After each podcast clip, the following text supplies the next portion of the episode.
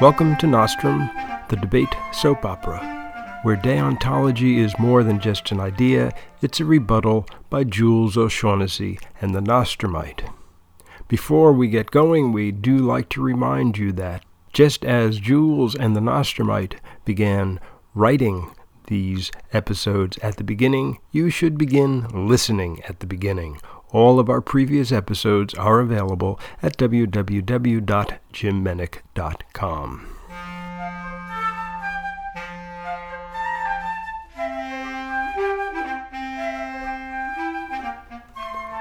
A reading from the epistles of Jules the Apostate to the foreign Sissians. I'm going to abbreviate this one a little bit. Needless to say, it starts off saying that the latest episode of Nostrum is now available at the usual stand and gives the URL. It also then goes into a rationale of why they almost didn't make it this particular week, this time out. The reason being that the Nostromite was in a state of permanent depression over having lost money betting on that year's Big Bronx tournament. Apparently he had gotten very good odds on Vestavia and had overlooked a few mutters coming up from Manchester and Valley. But since this is such old news, we'll just bring you up to date on the private lives of Jules and the Mite. The reading. Anyhow, you'll be happy to hear that the Mite is still employed at the hot dog factory. But the mystery of the overages continues. If you don't remember it, for every ton of meat that walks in on the hoof, an average of 1.2 tons rolls out as wieners. The Mite is working with his MIS department to come to terms with this, and he tells me they print report after report filled with facts and figures and analyses, and each report weighs about 20 pounds and stands half as tall as the Mite himself, which of course isn't all that high unless you actually happen to be the Mite, but nowhere do they seem to be able to figure out this modern-day loaves and fishes, or as the Mite calls it, the miracle of the Frankfurters. I'll keep you posted. Signed, Jules. Episode 36. Put this in your tub and smoke it. Bill O'Connor is full of debate. The Sunday morning after the Messerschmitt, he awakens at 11 o'clock, and paying no attention to his family, the members of which are scattered around the house in groups ranging from contemplative to seething, he walks downstairs to the living room in his cutoffs and veil of ignorance policy rules T-shirt, grabs the news sections of the New York Times, slides into the kitchen, drops an onion bagel into the toaster, pulls the scissors out of the drawer, and commences reading. To a policy debater, no news is not usable. Anything that is printed, from the latest hearsay about the extramarital affairs of Bill Clinton to the latest price for soybean futures, can be clipped, stored in a tub, and transformed magically from marginalia into that basic building block of policy arguments, evidence. Sunday's Times tends not only to print all the news that they can fit in it, but also goes to great lengths attempting to analyze that news as well. It is the policy debater's mother lode, and around the country hundreds of other politicians like Bill O'Connor are likewise settling in with their papers and their scissors, ready to update their evidence. But there is more to evidence collecting than just the amassing of facts, or factoids, loosely defined as fact-like pieces of information of dubious origins, or at least pseudo-facts, pieces of information that look like facts, but aren't. It's not enough for a politician to have evidence. It must be new evidence. The newer, the better. In the game of policy, new evidence always trumps old evidence, regardless of whether it's facts, factoids, or pseudo-facts. As a master of the debate universe, in partnership with Tara Petskin, Bill O'Connor knows what to clip and what to ignore at a gut level that allows him to swim through the paper, absorbing every article and cutting out only the good parts without ever bogging down in the irrelevant. It is a gift, an instinct, an understanding, an outgrowth of experience. In under half an hour he has finished the Times, 2 bagels with too much cream cheese, and his first 3 cups of coffee. He looks at his watch, a little past 11:30. Tara will be over around noon to discuss their arguments. More than enough time to shower and get dressed. Bill shuffles back upstairs and goes about his business, leaving the kitchen exactly as he found it, except for a few thousand new bagel crumbs in a 7-foot radius of his stool, the cream cheese with a knife thrust into it still on the counter, the New York Times in tatters, and 5 or 6 coffee mug stains. Bill is not the neatest person in the world. For that matter, Bill O'Connor is not a lot of superlatives. He is smart, no question about that, and he's a good debater, although maybe not as strong as Tara, but he's a bit mushy around the middle, a kind of flabby overweight that is only enhanced by the debater's diet of sticky buns and pizza slices and fast food hamburgers.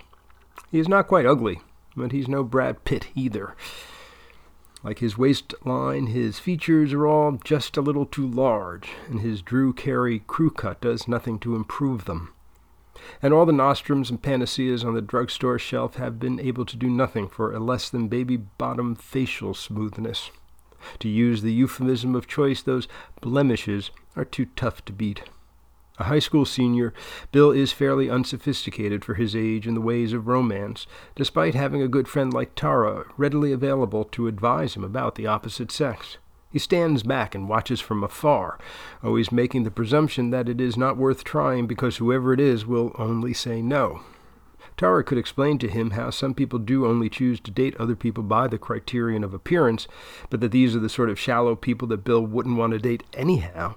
But Bill isn't ready to hear that yet. He still equates the looks of a Cindy Crawford with the heart of a Mother Teresa. But if that were true, Cindy would still be Mrs. Gear, or maybe Mrs. Sharpton, or Mrs. Costanza. All right, you get the picture. Probably someday Bill will outgrow his shallowness about girls, maybe when he's in college next year, and the right girl makes the right move first. Sometimes that's all it takes, but even in the post-feminist 90s, it isn't all that easy, especially for ugly guys. Bill is ready by 5 to 12, and sure enough, Tara's car pulls into the driveway right on time at noon. She drives her parents' Honda Accord station wagon, and Bill looks down from his window, waiting for her to get out, but the car door remains shut.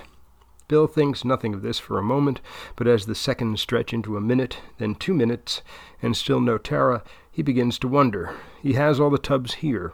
They usually dive right into their work on Sundays with enormous enthusiasm, especially after a big win like the Messerschmitt.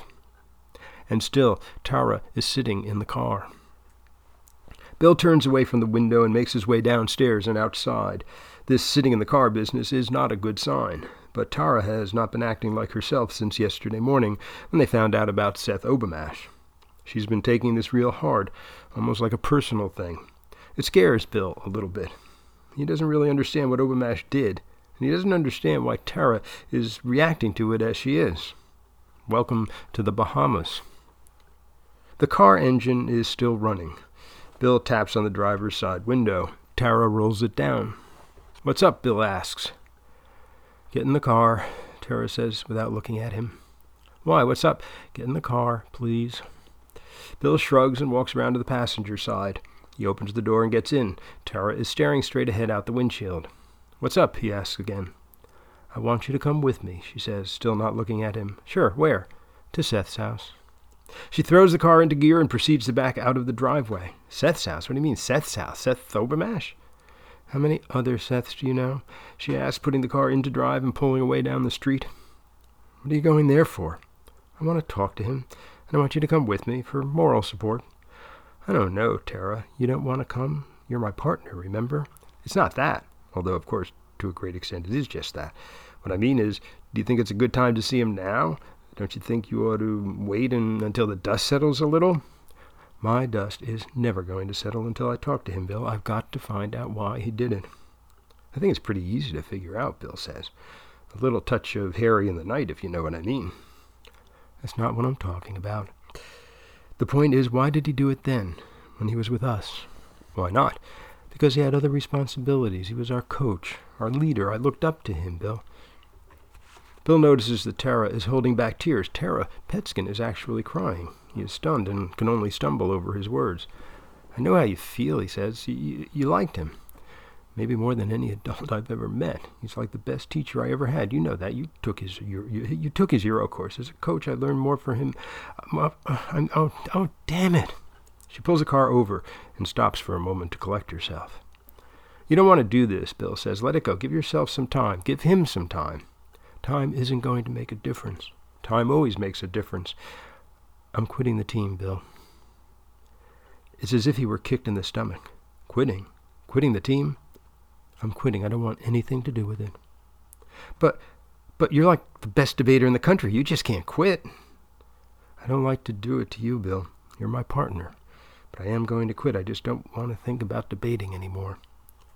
It's not me, he says. I mean, I'm not worried about me. But you debate is like your life. I'm speechless. I mean, maybe for the first time in my life, totally speechless. She only half smiles. It probably won't ever happen again either. She starts driving, pulling back onto the road. The man has betrayed us, Bill. He has betrayed a trust. I cannot honorably accept that, and so I am going to quit. I wish you'd think about this. I have thought about it. My decision is final. They are now on Obamash's street, in a neighborhood of small colonials and raised ranches, typical middle-class suburbia. Some people are out raking the leaves from their lawns. A few little kids are playing on their bicycles. Tara pulls up in front of Obamash's small, boxy-looking home and turns off the car engine. They look up at the house. There are no signs of life from within, no movement, no lights, no blue glow of a television set, nothing. I don't think anybody's home, Bill says. Doesn't matter, Tara responds. Without pausing to give it further thought, she steps out of the car. She reaches into the back and pulls out a brown paper bag, which she carries with her to Obamash's door. Bill O'Connor, after a moment's hesitation, leaves the car and goes up the stairs of the front porch behind her. Tara is ringing the bell. They wait patiently for a minute. There is no response, no sounds at all, from within the house. She rings again. Another wait. He's not there, Bill says. Tara ignores him. Are you in there, Seth? She calls out. No answer. She tries the doorknob. Nothing. The door is locked. I know you're in there, she calls. He's not in there, Tara, I'm telling you. I know you're in there, Seth, and I've got something for you.